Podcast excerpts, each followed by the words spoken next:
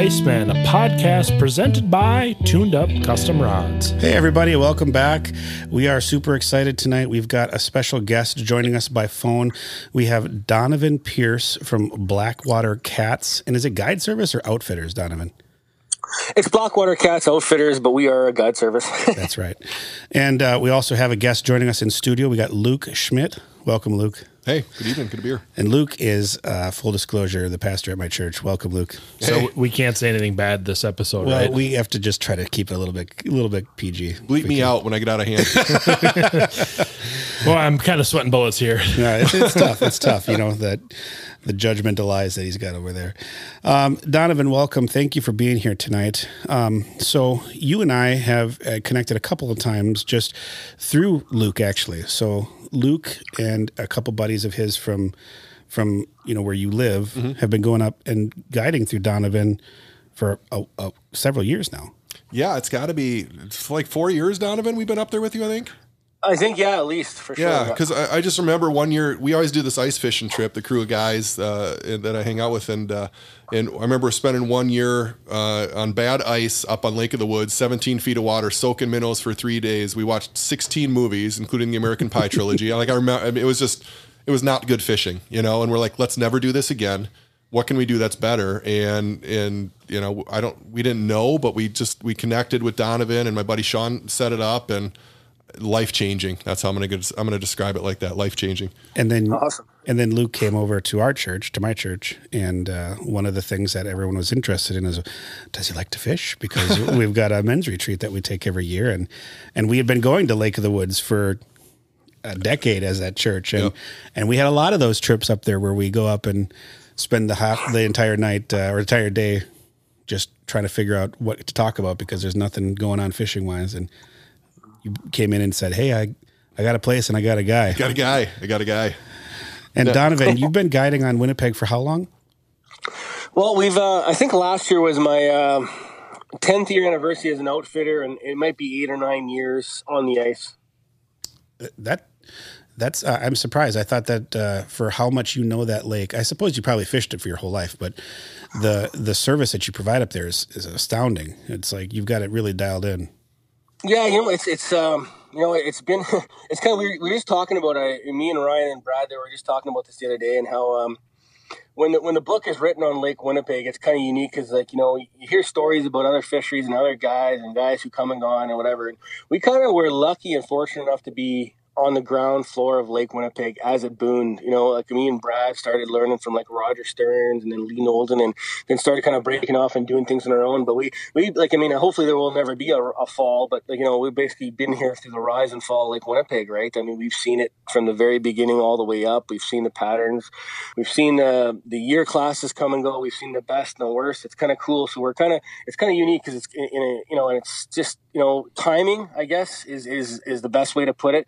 Just being at the right place in the right time and having a passion for this. But we've, uh, like I say, we've kind of been on on the ground floor of the history books when it comes to Lake Winnipeg here, eh? So.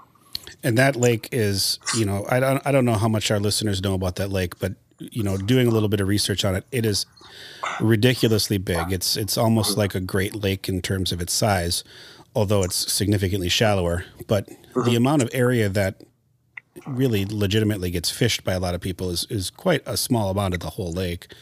You know, it's mostly For just on that southern on that southern tip of the lake itself, right where the Red River comes in, Yeah. and that's where is that is that where you get your name Blackwater Cats? Like you you guide catfish, correct? well, actually, okay. So, um, Blackwater Cats started because I mean I, I've had a lifelong love affair with our other. You know, we have a one-two punch of world-class sports fishing. The walleyes overshadow the catfish, but the catfish have been something that's been around far, far longer since the '80s when In-Fisherman and Doug Stange, those guys came up here and put it on the map.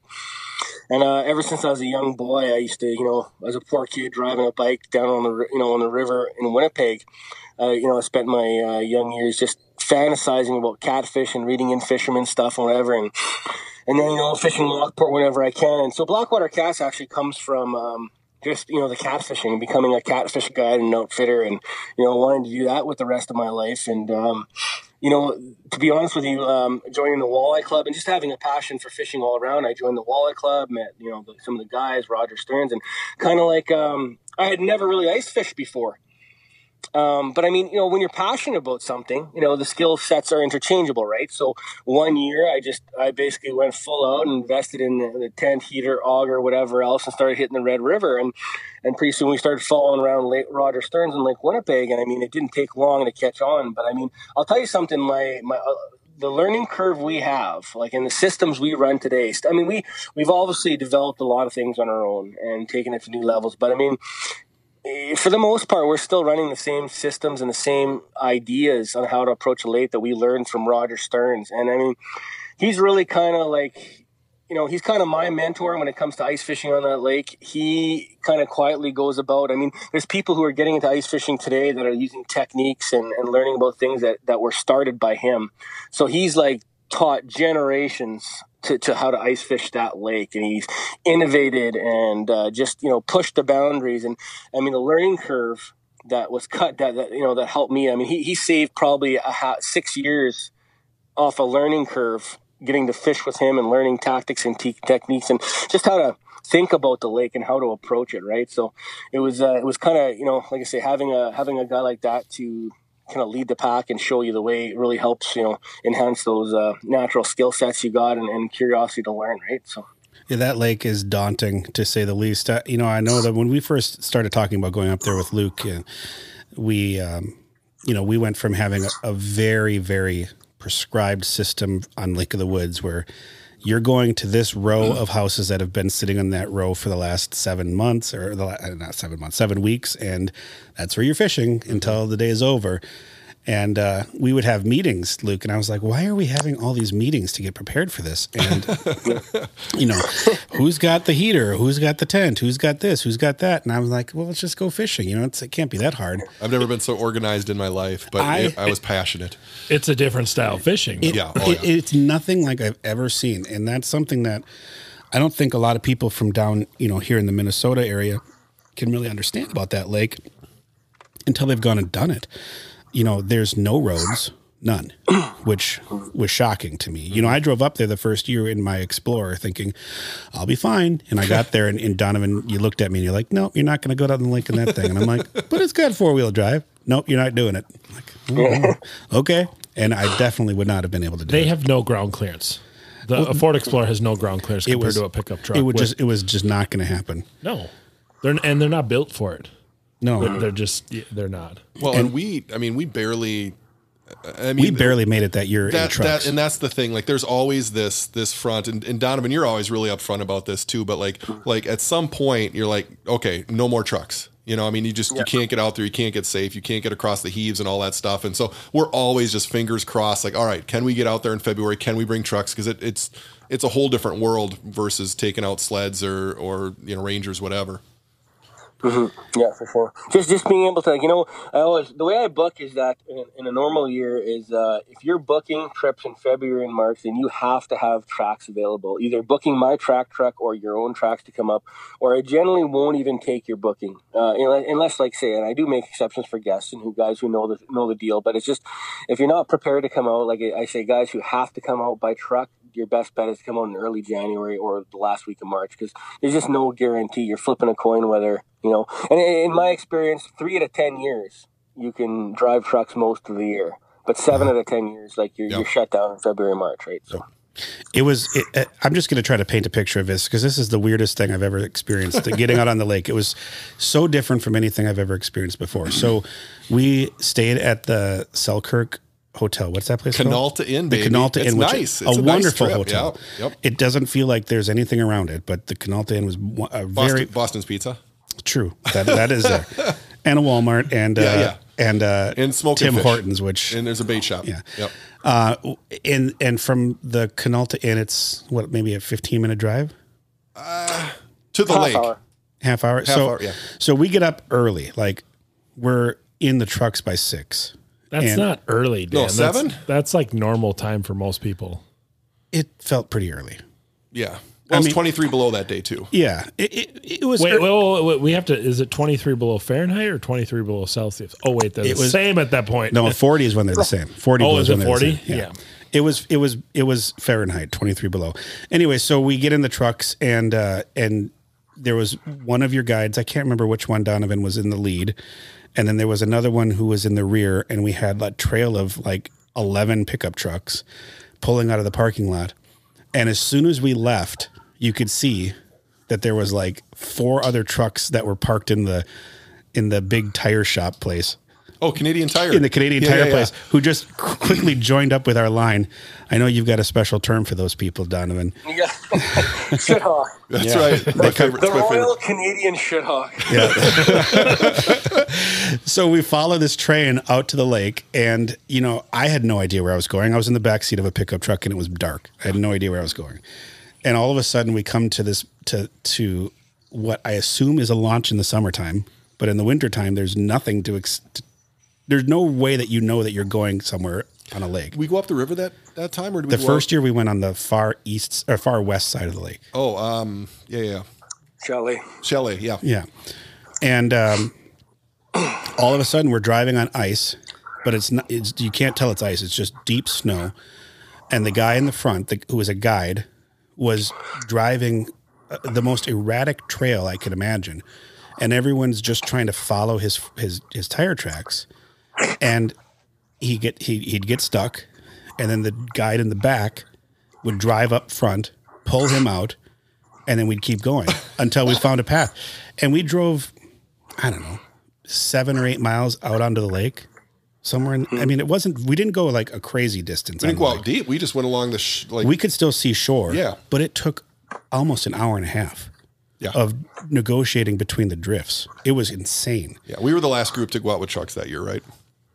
Pretty sure. Yes, probably. There was Let's no- this story. Yeah. it, it, the, it was just it was it was nothing like a red lake experience where you're following a very wide, very definite plowed trail. Yeah. It's a road. Don't say a trail. It's, It's a, a- it's a road. It's On a Red Lake, yeah. paved road at that point. But coming out onto onto Winnipeg, it's you know there's these crazy big ice heaves that look like you're going into Superman's Fortress of Solitude.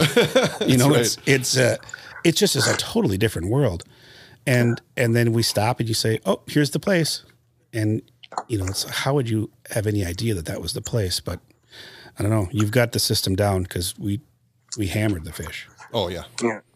and then we and then we'd move and that was another thing that we, i wasn't used to as far as you know like our men's retreat is we get up and move a lot you know we'd be going from one spot to another spot and it was like a mile long move and bruce popped his tire. Ah, Bruce. it was it was crazy. So anyone who's looking to do winnipeg i can't imagine trying to do that lake without a guide. I can't imagine. Yeah, I mean, I it's you know, and Donovan, you obviously know that better, but you know, for me as a as a normal guy who's not out there every day, I mean, for me it would, it, yeah, if they got it all intimidating, if there was some snow cover on there, if there was big heaves, you're, or you're just not getting to the place where the fish are. You're just having to fish where everyone else is because no one's out there navigating that stuff to get you on the, the spot. But that's why every year we're like, we're not going unless we can go with Donovan and his crew because you guys just get us where we want to be, and it's just it, just uh, an epic experience. Well, I'm sure it's like any guide experience. You, you want to go with them because you they know the lake. They they trust their instincts of where the fish are, and they also can understand how to get you out of those situations, whether you fall through an ice heave or something like that. well and if you get stuck there's another guy out there who can help you get out And he's probably gotten. I mean, Donovan, you probably got thousands of vehicles unstuck on that lake. Oh, it's yeah, it's it's not even uh, it's not even uh, like it's, it's just it's just like a it's like drinking a coffee in the morning. It's just like yeah it was no we there was help each other, you know. no one complained. Every, people got stuck and it was like, "Oh, we're stuck. Pull us out." It No one was complained. well, yeah. It wasn't a big Moving deal. on. It wasn't. A, it wasn't like the deal that you'd expect it to be. It was ama- It was a phenomenal experience, but different than anything I've ever seen before. And you know, you go up there and there's not an ice castle to be seen. Oh gosh, None. I can't even imagine trying to take a. Not a single wheelhouse on that whole lake that I could see. Uh, you know, there'll be some, but before the first heave, right? There'll be some local guys that set their stuff out there, but Maybe a skid house or two. yeah, but something. But you don't see much of. snow bears everywhere. Yeah, Donovan loves snow bears, don't you, Donovan? Oh, they're my favorite snow bears, snow snow snow rats, ice rats. Yeah, they're they're all over the place. We got saved last year or two years ago. You remember that, Luke? Oh, coming gosh. off the ice, we tried to stay out a little too long. Yeah, Yeah, yeah. We were oh, let's hit that night bite, and We then got uh, saved by a, a full size Chevy 2500 on tracks. Yeah, It was brand new. It it's a hundred thousand thousand dollar rig, Yeah. pulling out good old Bruce. I loved it. Uh, it's crazy. Yeah, you know, it's, it's, it's you know the, the the perils of that lake. You know, there's a story that happened years ago. Like I have a track truck too that I run in, in some of the bad years, and quite a few years ago. And even this is a perils for some of the locals. Where, uh, you know, uh, long story short, um, you know, they were predicting a blizzard for three days. And uh, you know, with the boom of ice fishing, so many people fishing that lake inexperienced that are used to just following their buddies out in three feet of ice and going on and coming off and never having a problem. So that day, you know, it was the third day of a trip. We get out there, and then the blizzard hits, and uh, you know, it's absolute whiteout conditions, ridiculous snow on an already tough to drive lake. And I mean, people were just out there, like just completely, totally unprepared, with like not not equipped for this at all. Like just like it was just insane. And you know, like I say, I, I can go on for a while about this particular story, but at the end of the day, we cut my trip short, and I was getting emergency call messages, and I spent the next like four to five hours basically trying to fight my way. Even my my track truck was bogging down. You know, the breathe. You know, trying to Yeah. trying to stay running here, and I'm I'm driving to random GPS coordinates, not being able to see ten feet out the front of my truck, and uh, hooking up to trucks, and basically, you know, I, there's no pulling it out of drift. I just basically hooked them up and drove them, you know, dragged them back two miles to the, you know to the entrance, dropped them, and go went back out for another one. So just kind of show goes to show you how you know a lake like that can turn on you in a heartbeat. And that's just one of a hundred stories. Right. Well, and it's it's so different year to year. I mean, there's there's years where where you know like you guys you guys are done you got a family like i like how you you know draw your boundaries and you're like hey we're off at four but you guys know where you're going there's that's where you're heading out like we've been up there enough times you know if the conditions are good and we know where we're getting out that's fine we can fish another half hour 45 minutes um, but there's years where I'm like, no, no, no, no, no. Like we're packing up, like we're coming with you guys. We will follow you right out of here. And you kind of insist on that too, because there's just some years that that you just don't mess around out there. Well, and you're sure. we're on the on the south edge of that lake, and w- that lake's got to be what 150, 200 miles long. Yeah, I think it's like something. Well, five. Well, I think it was 580 kilometers. Yeah, you got to speak serves Canadian kilometers. Yeah, kilometers, Oh, kilometers, liters, yeah. all that stuff. So 580 kilometers yeah, is about. 200 miles or Yeah. something Yeah. like that. I guess That's about right. 200, 250 miles. So you imagine 200 miles of uh, 20 mile an hour north wind building up steam. That's a monster. Just it's drifts and waves there's during open water. I mean, Mille Lacs is a big lake. Lake of the Woods is a big lake, but it's not the same. Like Winnipeg, on the map, it looks like it's half the size of Minnesota.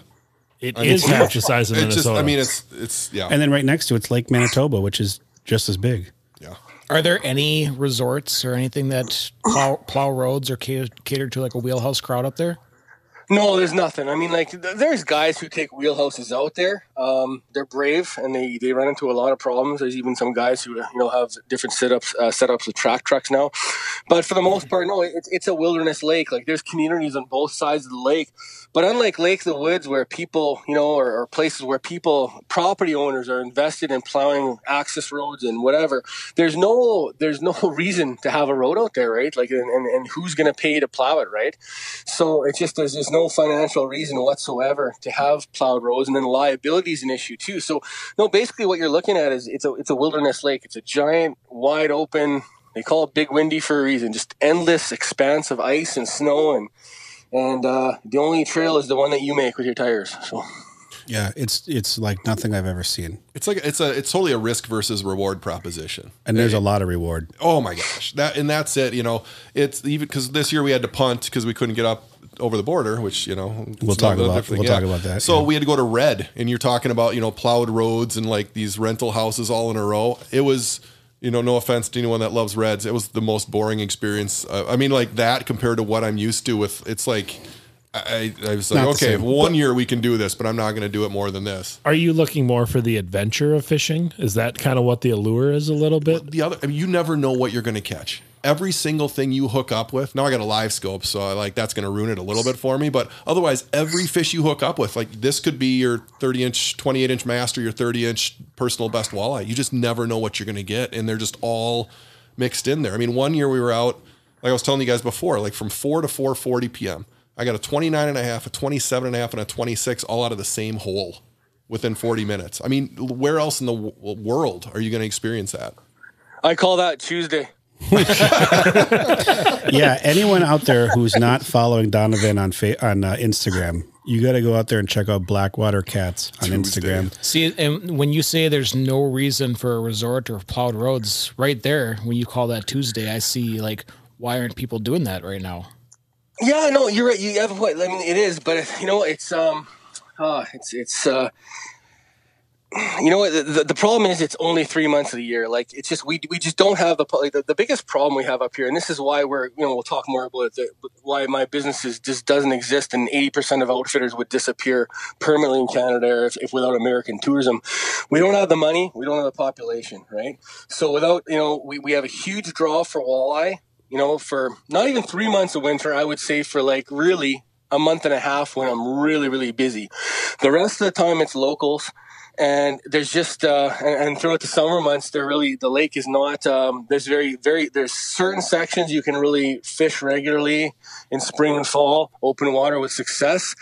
Uh, it's not like ice fishing you know it's, it's not like where the, these big ones are on all the time. The big the lake is big and dirty and it's just it's just not um, it's just not very marketable outside of like you know pleasure you know crafts. And even then like people who own you know own cabins out there like you know seven out of ten days you can't really safely get on the lake. Mm. so it's just like it's one of these things where you just it's there just isn't a draw. I mean property properties are so expensive. Everything is so expensive up here.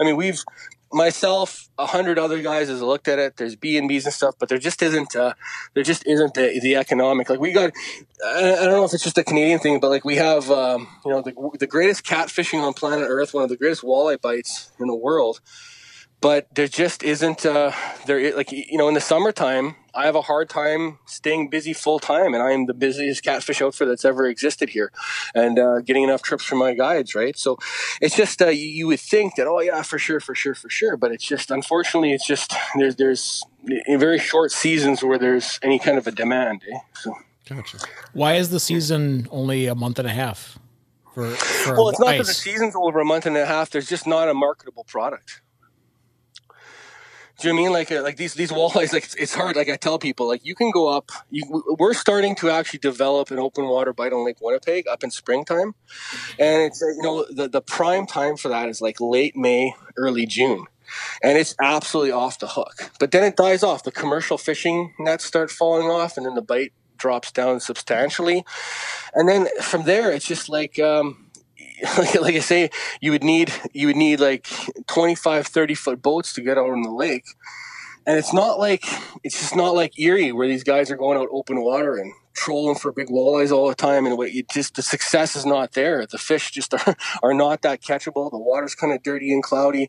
It's just um, like I say, it's, it's it's just not something that's really marketable. You know, even myself, like I've uh, I've ran walleye trips up in summertime, up to some of the hot areas and further north and stuff like that.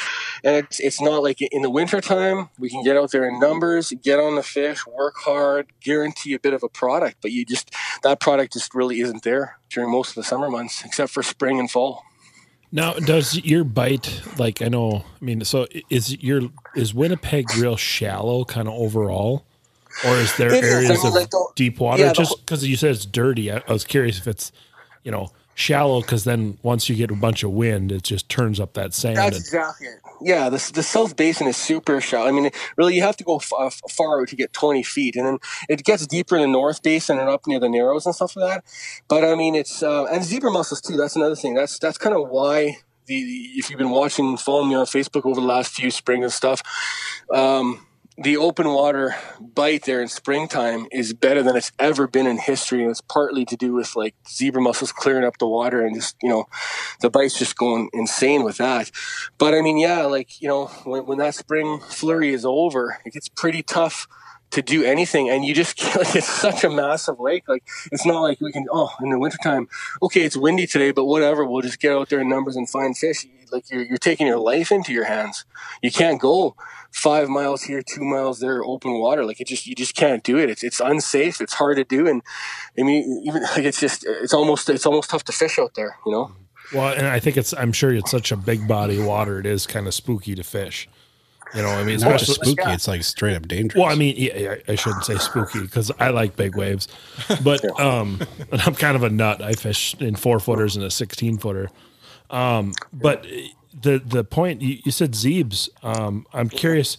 So I know we had another guest on a few weeks ago. Larry. Larry Hansen said Zeebs were the best thing Minnetonka's had as far as invasive species. What do you what are your kind of thoughts on that? Just because I find it fascinating because I think for a lot of people we think Zeebs are bad, but so far every fisher like fishing guide, Yeah.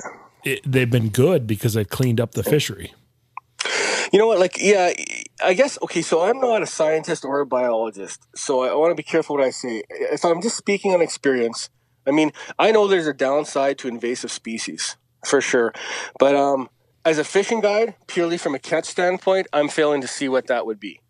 I mean, like, like any anything I've ever heard of or seen anywhere, zebra mussels have only increased fishing, and it's it's 100% made the lake better. Like, it's it's cleared up water, and I mean, you know, you go from the Red River in the fall where it's kind of dirty and cloudy, and when if you do get into a walleye bite, it's usually just jig sitting on the bottom, the fish sniffing and barely touching it, and whatever else.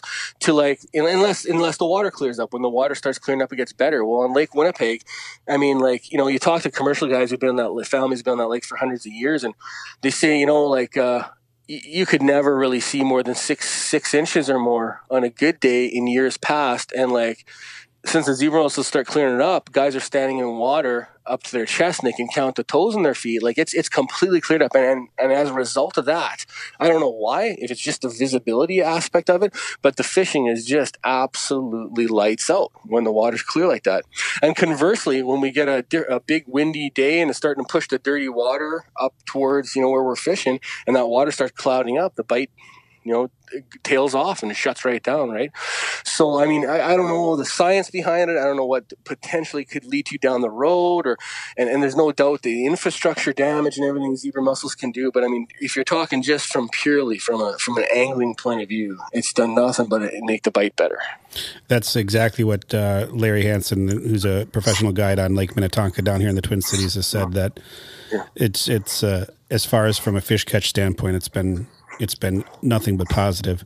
Although there are, you know, a lot of people who who find drawbacks from the invasives as well. Mm-hmm. When you talk catfish guiding, I have mm-hmm. never caught a catfish. I've never tried to catch a catfish. It seems like such a foreign species to me. But I mean, that's that. Is that mostly done on the river, or do you do that on the lake as well, or how does oh, that that's work? All, that's all Red River. The prime, uh, like you can fish the whole Red River for it, even in the city, but re- pretty much from uh, Selkirk to about eight eight to ten kilometers downstream to the Lockport Dam. That stretch of river is the greatest catfishing on planet Earth, and it's like um, even even guys who are cat guys from like you know fish down in Fargo and stuff like that. It's just it's just a different world. I mean, it's, it's the water is fairly fast moving. These fish are big fat and powerful. And I mean, these these things, it's the closest to like salt water. I tell people it's the closest to saltwater fishing you're going to get in fresh water. I mean, you're sitting there, and the rods are basically fold over and touch the water, and then you're just in an absolute fight for your life right to the boat. how do you, you cat, I mean? how do you how do you fish for catfish? What I mean is it like circle hooks and just a chicken, bunch of chicken livers and stuff like that, right? Yeah, I mean that's that's a primitive uh, primitive kind of just throwing stink bait or whatever and catching. But you know, obviously we have our techniques and, and bait preferences and seasonal stuff. Like you know, we're pretty advanced into it. But yeah, it's it's not overcomplicated. I mean, it's it's still fishing. You get to a spot, you anchor or spot lock you toss out a slip sinker rig, catfish rig, you know, um, which is basically like a, a heavy uh, Lindy rig, basically, right, with a with a slip sinker, and uh, either an you know um, a circle hook or an opti- octopus hook, and then cut bait is the, the primary. Like in, in springtime, we can use sucker, uh, but goldeye up here is uh, the staple food for catfish most of the year. So chunks of goldeye on a big uh, seven aught, you know, five to eight aught circle hook or whatever, or just offset hook, and then uh, you're just bottom fishing. You toss it out, you leave it there, put the rods in the holder, or just hold on to them, and you're just waiting to for a catfish to fold that rod in half, and then you know it's on. And, what is know, a good sized catfish? What okay, is- so yeah, your, and your average fish, like you know, it, it's easier to catch a twenty pounder than it is to catch a ten. and that's not that, that's not a marketing. That's not a marketing. I can't. I can't even stress this enough. That's not a marketing tool. That is one hundred percent the truth. If you tried to go out there and catch a ten pound catfish, you could be at it for a week, but you'll catch 200 20 pounders trying. That that sounds like a way more fun bite than I. Yes, that sounds amazing. Yeah, that I I'm I'm game. What, oh wait, wait, we can't go to Canada. it's like Salt in the uh, wounds, boys. Salt in the wounds. let's Dang not it. talk about that. I we're gonna uh, t- we are gonna talk. we're we're gonna talk about that. We're gonna make the second half the uh, political version. I think, No, this I'm is just a, kidding. I think this is the perfect time to take a quick break because then we can come back. I want to talk more about catfishing. I want to hear, I want to hear about this because it's something I've never seen before, never done before, and and then I do want to get your thoughts on, you know, our current situation where we can't travel and and and just how that's affected you and and uh, just kind of pick your brain on that. But why don't we take this moment, take a quick break, and uh, we'll come back with uh, with our second segment with Donovan. Absolutely.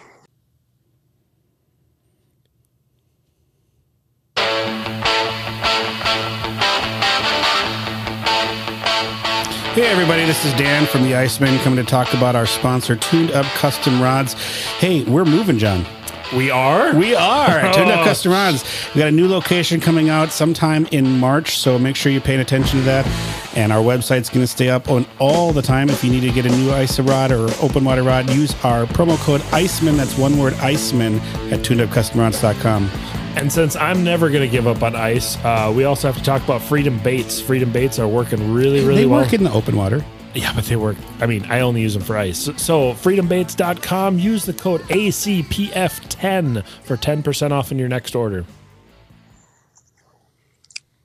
Everybody, welcome back. Thank you for sticking with us through that commercial break. John, did you know we're moving? I, I do know we're moving. It's weird. You live at the shop all the time, and now you are moving. Yeah, it's like you're moving your house. Yeah, pretty much. You would not believe how much stuff you accumulate in five years of business in one location. I'm excited for the new shop. I am too. We're gonna get ourselves an, an actual studio. yeah, We're gonna get some lights and maybe some cameras and do a YouTube channel. I think that's that. I think that's on the docket. I think that'd be awesome. I, I think. I think it's gonna be awesome. it will be awesome. Go ahead and smash that uh, subscribe button. I'm just practicing. Click that link down below. well, everyone, welcome back. I gotta learn how to video edit. Oh my goodness. Oh, to producer Tom. Maybe we got to get you an assistant. All right, welcome Wait back, everyone. Wait, wait. We're doing video. That means I have to be like I have to shave and stuff. No, man, just be regular. Just have to wear pants. Iceman is pretty manly. I mean, Yeah, he's right? manly. Pants are going to be tough. I mean, that's going to be an in studio thing. Maybe we'll have to have. We'll just have to get a tall table. We'll be fine. All right, well, let's get back to the show. so, poor welcome back, guests. everyone. We uh, still have Donovan on the line here, calling from Winnipeg, on uh, Winnipeg, Manitoba. I almost said Ontario, Winnipeg, Manitoba. Donovan, thank you again for being here. Did, I, did you hear me, Donovan? Are you there? yeah, no, uh, yeah, Oh, yeah, good. Okay. sorry. No, Awesome. No Thank- problem. You're. Thanks for Thanks for having me on. I got we're right there. We just thought you disappeared for a We thought we while. lost you.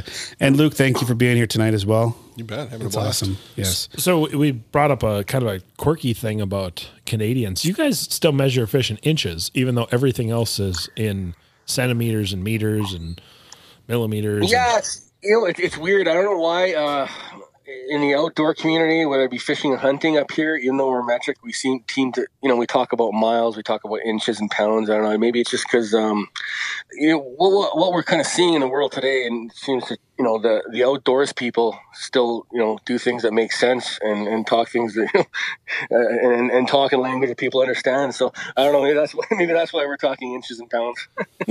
How long ago did Canada go to the metric system? Do you know?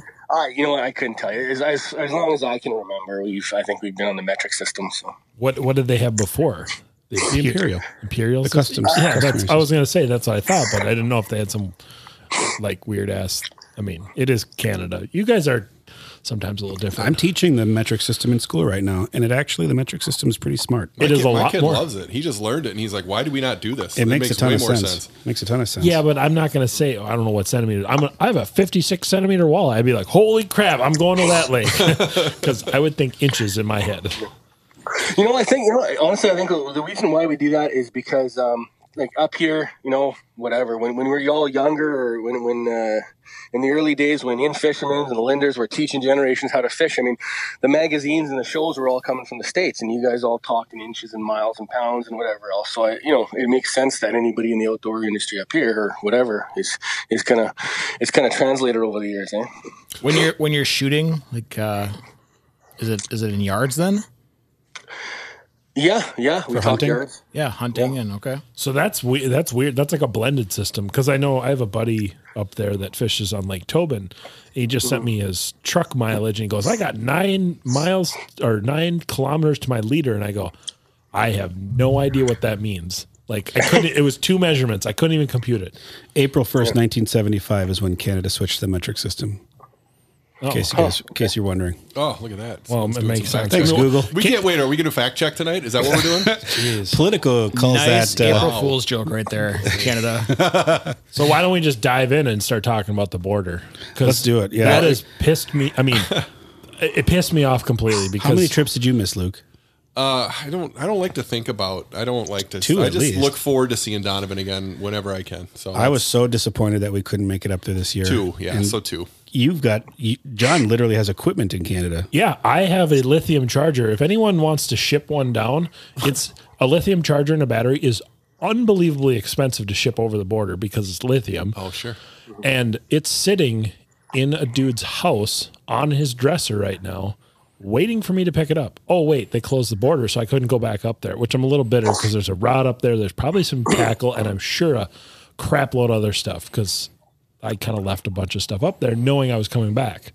Now, as bitter as as we are about missing fishing trips and, and lithium chargers, I'm sure that the border closure has been really significant uh, of an impact for you, Donovan. Um, yeah, no, you, you can't really uh, understate the devastation that uh, not only myself and uh, all the outfitters and guides in Canada are um, are suffering. Like, I mean, it's, it's not even um, like I can't even I can't I can't overstate the importance of American tourism and American dollars. Like. You know, like our, our outfitter say, our outfitter association, uh, the Manitoba Lodges and Outfitters Association, had a meeting a few months back there with Travel Manitoba, and you know they're coming in with this presentation, and you know how, how do we target locals, and you know how, how can we how can we uh, you know you know doing their job, trying to focus on something perfect, you know positive, and how do we turn this around, and what what what, can we work on here, and what's what's a measure of success, and it's just like you know, like this is a joke. I mean, there's there's there, we don't exist without American tourism. Like we don't. I mean, 70, 80 percent of outfitters, you know, hunting and fishing outfitters in Canada. If that border never opened again, we just disappear and cease to exist. I mean, we don't have the population, we don't have the money, we don't have people who the, the people who have money don't spend it. It's just, um, you know, the Americans are vital for our survival. Like, um, I, I'm basically running like the trip or two a week I'm getting, if that, at Canadian rates, does not even doesn't even keep the lights on. You know, this is just kind of what I'm doing right now is just trying to stay relevant. You know, promote sponsors and and hope for uh, hope for hope that the conspiracy theories about uh, our government's turning into a social uh, the Great Reset and a socialist uh, world government isn't isn't true. And hopefully the borders will open and we are going to be allowed to own things and and operate our businesses in the future, right? So. Man, I hope so. I, I just saw a story in the Star Tribune down here in Minnesota, Minneapolis about about uh, if you have travel plans, cancel them. It was the headline from um, from the Canadian Tourism Board. Well, Donovan, you I think you put it on Facebook at one point. You said, you know, eh, like the reality right now is Americans are like, please take our money, and Canadians are like, you got a coupon for that?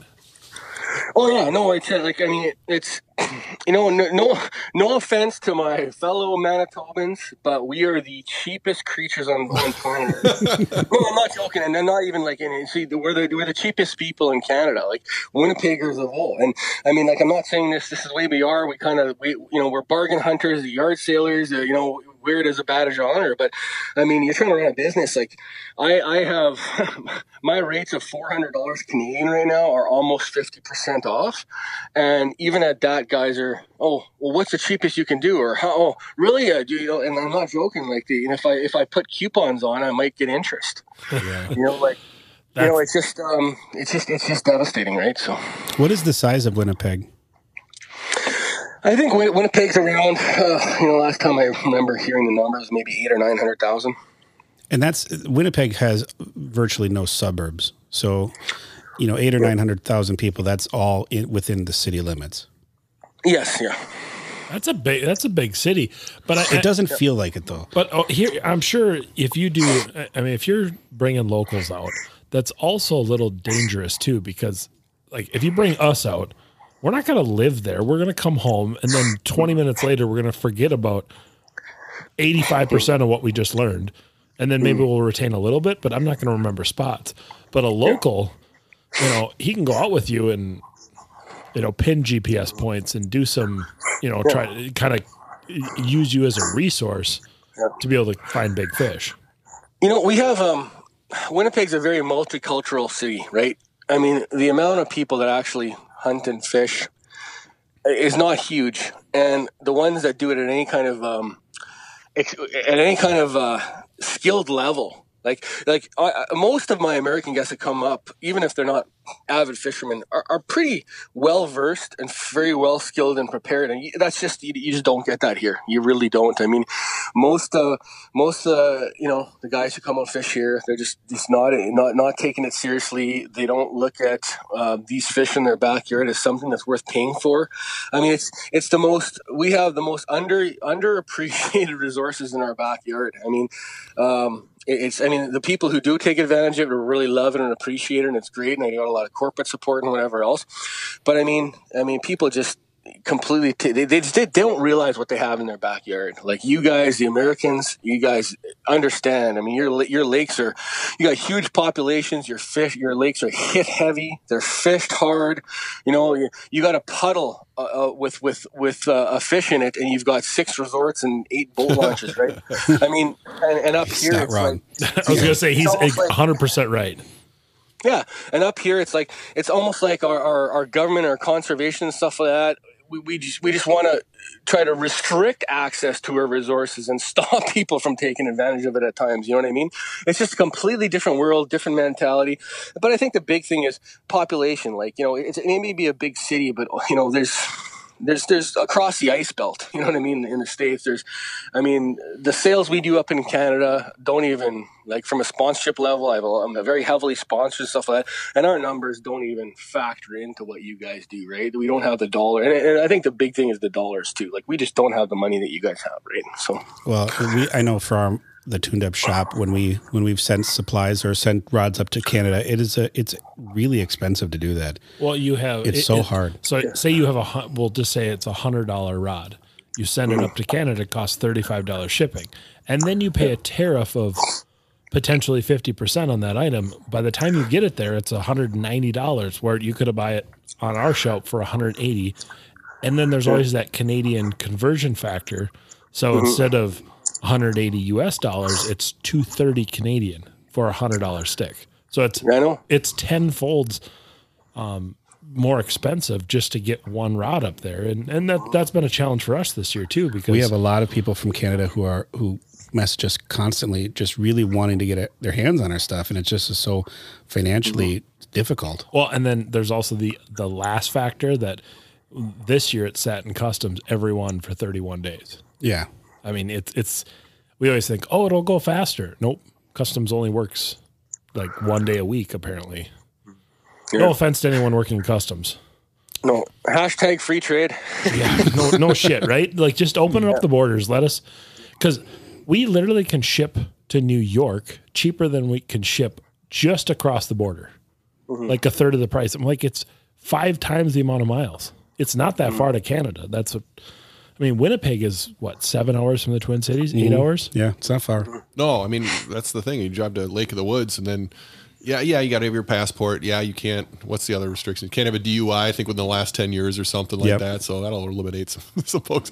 But uh, so getting across the border is a little bit of work. But you know the way Donovan's got all that stuff set up up there is you know nice hotel, plenty of places to eat around there, really comfortable, good setup. His your guys are awesome. Like we miss your guys too, and we miss Brian and or Ryan and uh, and Brad and Big and Mike. Brett and yeah, Big Mike doesn't guide with you anymore though, does he? But he's he's pretty he's on Facebook and all that stuff. So oh, it's fun to hear part from. of it. One of the crew. He just he's not doing a lot of guiding. Okay, yeah. So I mean, you just you got good guys too. You just you're out there fishing, just feel like they're part of the crew. I did think of one thing that was a, uh, a, a silver lining to the border closure, though. We're usually up there, my crew of guys, and they get a little raucous. Uh, and we're usually up there when those junior gold championships are going on.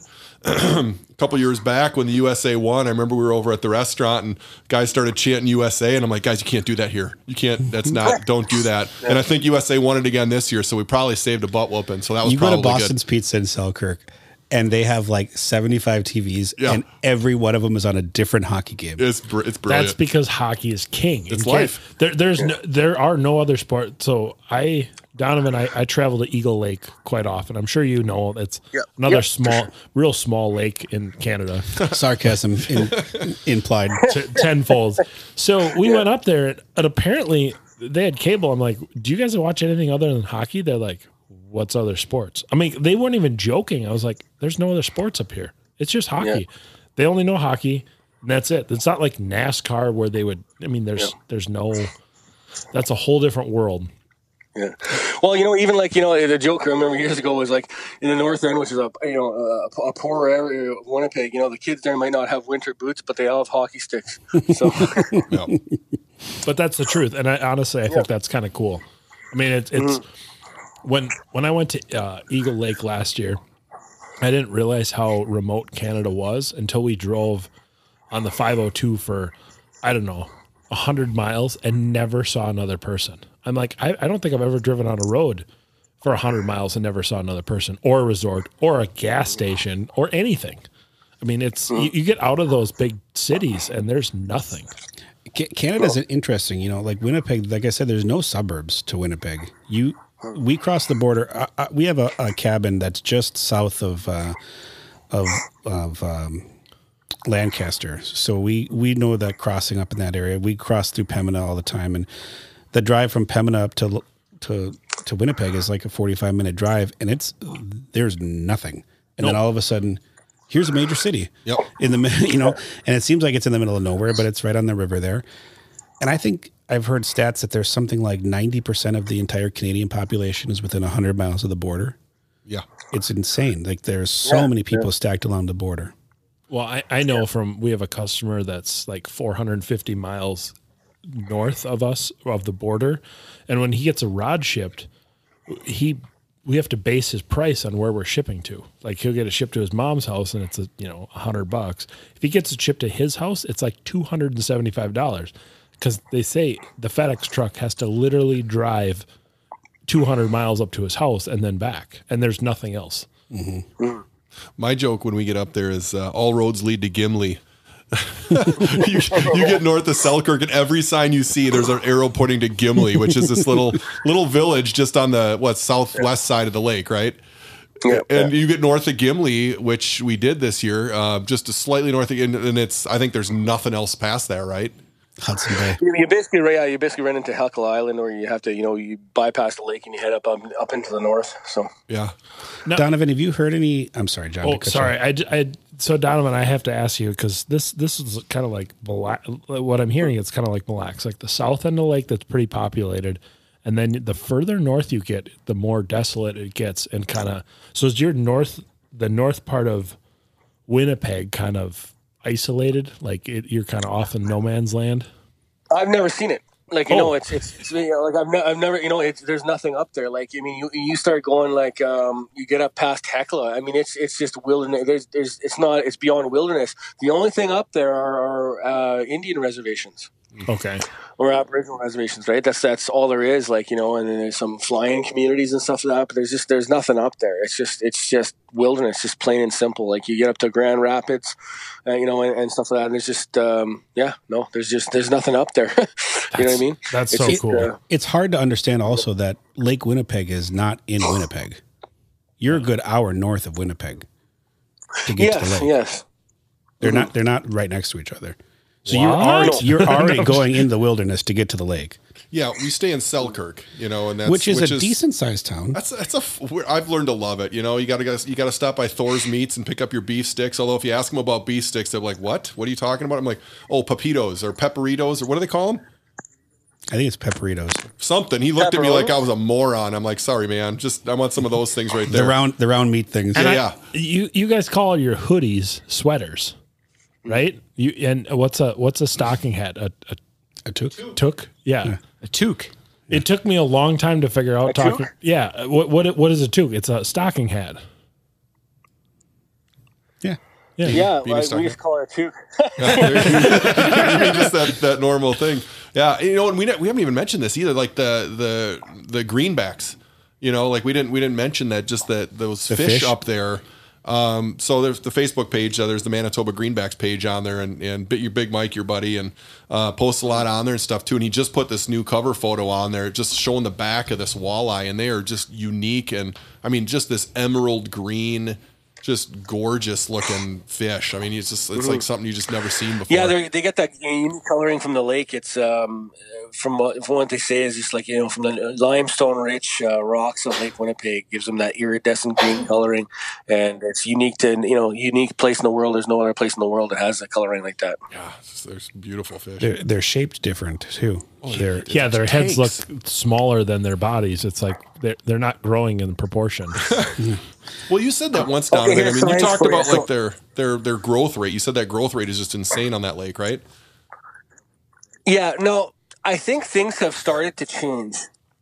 So, I mean, it, you know, as as things do in nature, but you know, six seven years ago when I was talking to my buddy who is a biologist who worked Lake Winnipeg for six years, he said at the time, and like again, this could change. They've changed by now, whatever. I think the growth rates have changed a little bit, but unlike a, like a Lake of the Woods walleye, where you get a thirty inch walleye that might be twenty five years old, it's got a massive head, right? Well, these fish have very very small heads because bone grows at a standard rate.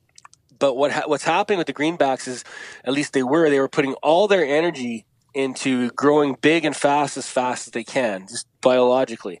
So you were getting these, you know, 30 inch walleyes that were huge, right? Like, you know, and just, you know, relatively small heads compared to the bodies. That why, that's why a lot of them have these, like, you know, pronounced humpbacks because their heads are just, you know, their, their bodies are outgrowing their skeletal structure. And uh, that fish might only be 12 years old on Lake Winnipeg, while on, you know, Lake of the Woods, that might be a 25 year old fish, right? Do you guys have year classes that you watch coming up? I mean, like, so I know like Mille Lacs, and maybe you don't follow Mille Lacs. I'm hoping you don't. But we have year classes that come up, and then we kind of watch those grow.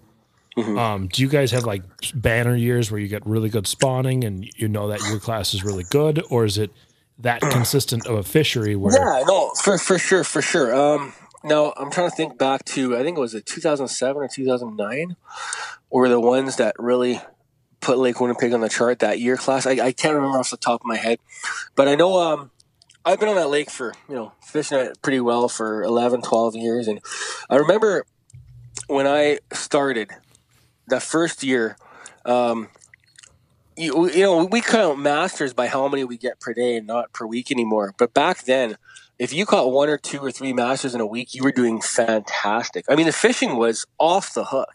But I mean, it was every single fish was 20 to 22 inches. And if you weren't ke- keeping, you know, a four, four and a half pound fish to eat, you weren't eating.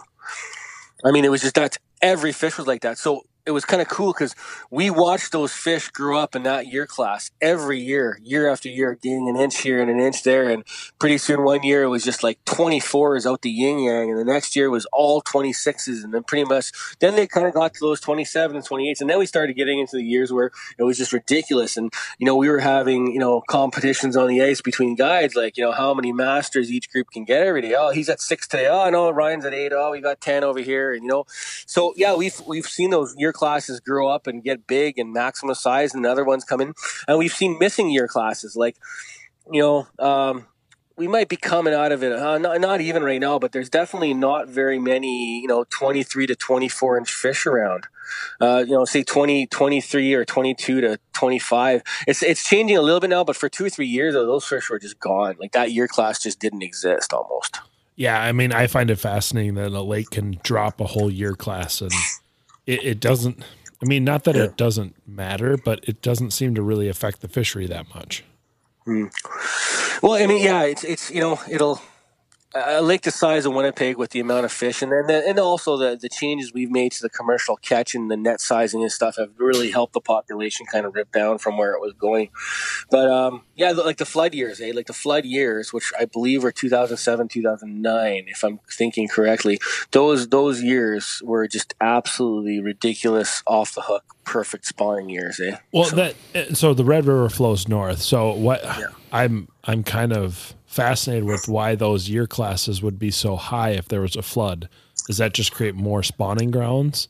Yeah, for sure. I mean, it just it, it just uh, yeah, just everything raises up and it opens up way more water, way more spawning area, perfect conditions, ideal conditions. Lot, you know, I guess more food and, and, and washed into the system. Like I guess just a, a perfect storm. Like one of my buddies, um, the biologist, he he- I can't remember which which year was the real prime one, but he said it was just one of these things where it was just a perfect storm where you look at the the the the, the water levels, um, the the bait, the the temperature, the time, just just all the conditions you could hope for lining up, and the planets aligned to, to create the absolute perfect storm of the ultimate spawn. Right?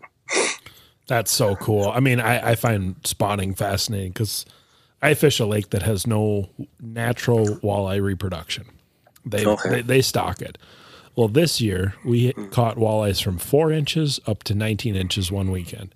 And I say, there's no way that you can have that many year classes and not have natural reproduction because stuff changes. You know, I mean, you get banner years or you get floods that change the way fish biology actually works and it improves the fishery or makes it collapse. So I find that stuff kind of fascinating. No, I, I'm a firm believer that nature finds a way. Do you know what I mean?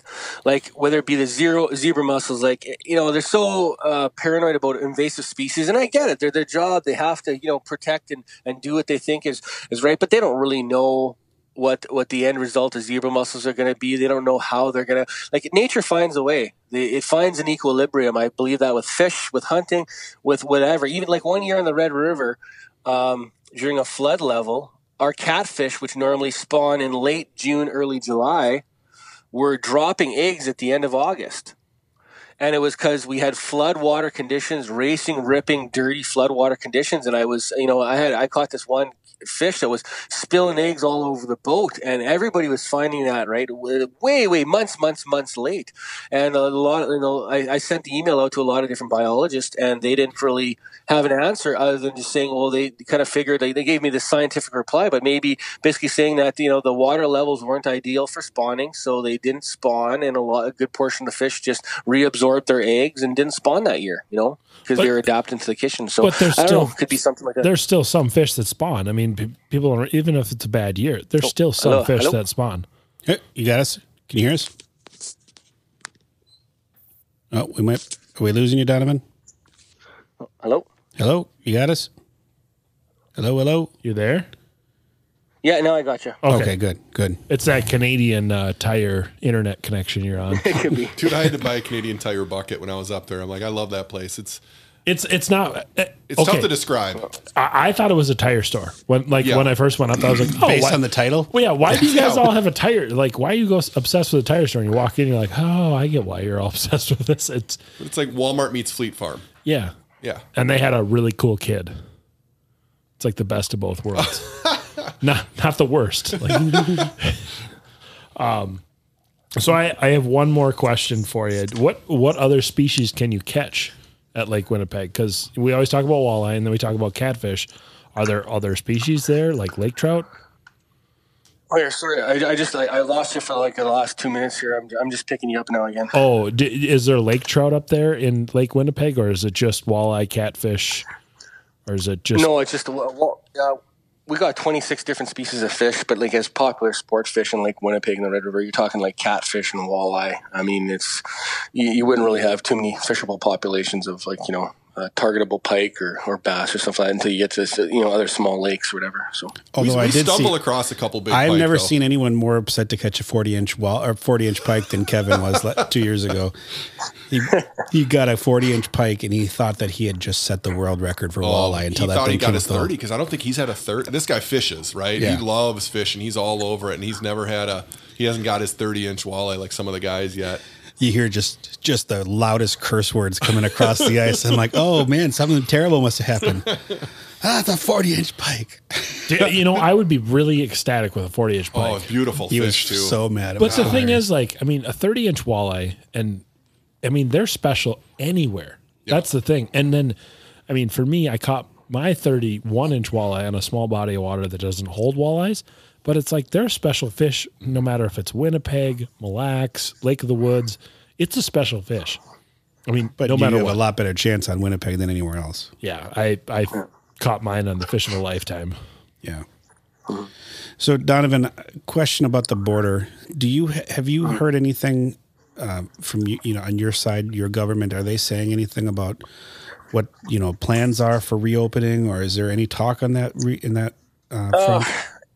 You know what? Anything I've heard has all just been hearsay. There's nothing, no official statement, but there is nothing that our um, our prime minister has said that uh, leads me to believe he's leaning towards opening up the borders. Um, you know, I, I, don't understand it myself for for this thing here. I, I, don't get why if you can't show vaccination, you know, um, evidence or something, or, or you quarantine or, or whatever the care, you know, back home show that you're not sick, you, you can't come up here. But it just he just like I don't, I don't think that this liberal government up here. Um, it it almost feels to us like every time a business goes under, he cracks a smile. To be honest with you, well, so, it's that's, that's kind of where we are. So. It's detrimental for because I mean I know the Eagle Lake side they rely on tourism. There's no other people up there. I'm sure you guys are the hmm. same way. You rely on American money, and we're all willing to spend it right now. Take my money. Yeah, because I want to get out of my house and away from my wonderful family and kids to go fish Winnipeg oh. and not have cell phone service for four days. Yeah. You get no service idea. out there, by the way. They're nope, pretty, pretty you do not get service in Canada. Don't say oh, that. Oh, I'm just kidding. Sorry, my I wife will. Yeah, I oh, misspoke. It, it, it's funny. Verizon doesn't connect up to Canada. Oh, and Rogers, yeah, it's Rogers wink, or something, but yeah. they don't they don't like each other anymore. Nope. Yeah, I know what you're saying. Yep, I got you.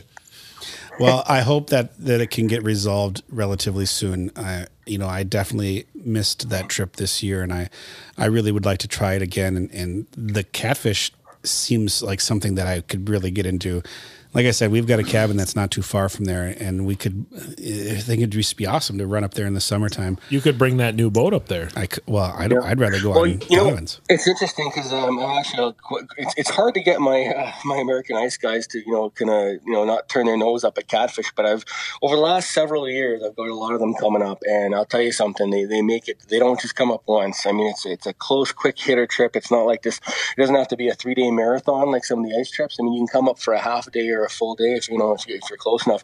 But it's just um, absolutely sports fishing in overdrive. Um, nine days out of ten, it's absolutely lights out, awesome fishing, or you know what I mean. Mm-hmm. So it's quick and easy, good to do, and um, yeah, and uh, I'll tell you, we we miss you guys. Like it's uh, it's not just about the economics of it all and, and the business of it. I mean, we we're guides. Anybody doing this up here is a passion, and you guys are you know not just clients and dollar signs, but friends, and it's just the psychology. Like even me personally this year, just not getting on the ice with the boys, with my guides, and with my clients, and you, you kind of feel like really, I kind of feel like I've lost a piece of myself, you know, by not going there. So, and I'll, you know, I'll also say, you know, they, I've had some, you know, Kirshner and, and the low tees there, and some of the other guys, you know, like you know, some of my other groups too. They've they've really stepped up big with with emotional support and even like um, you know in, in, other ways too and you guys know what i'm talking about um, and, and, as well in some groups you know using corporate budgets to book trips in the summertime and and turn those winter dollars into summer dollars to try to help us up and get up here in the, in the summertime for walleye and catfish and i can't say enough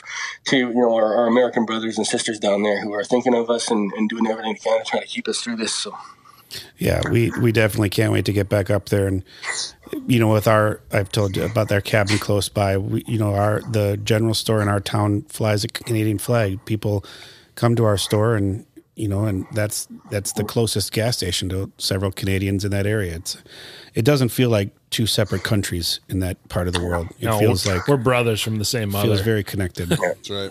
You know, I've, I've always said hunting and fishing is the great equalizer. I've had guys on the ice where you know I've had I've had a guy who doesn't have a pot to piss in talking with the CEO of a corporation, and they're telling the same kind of stories and, and history, and it's it's you know like it's it, things don't matter. It's just we're all the same people with the same stories, you know. And this this border stuff is a bunch of BS if you ask me, you know. So. Mm-hmm. Well, Donovan, we really appreciate your time tonight. It's been awesome to get to pick your brain, and and I hope that uh, hope that we've got some people peaked on on the chance to get up to Canada when it's open. And anyone who is interested in following Donovan, check him out on Blackwater Guides or Blackwater Outfitters, excuse me. On, Blackwater uh, Cats Outfitters. Yeah. Blackwater Cats Outfitters on Facebook, on uh, Instagram. Just see some of those crazy greenbacks. Uh, it's definitely definitely worth your time to investigate if it's something you've ever been interested in. Just don't take my weekends. Yeah, we'll save those for you. we'll save those for you.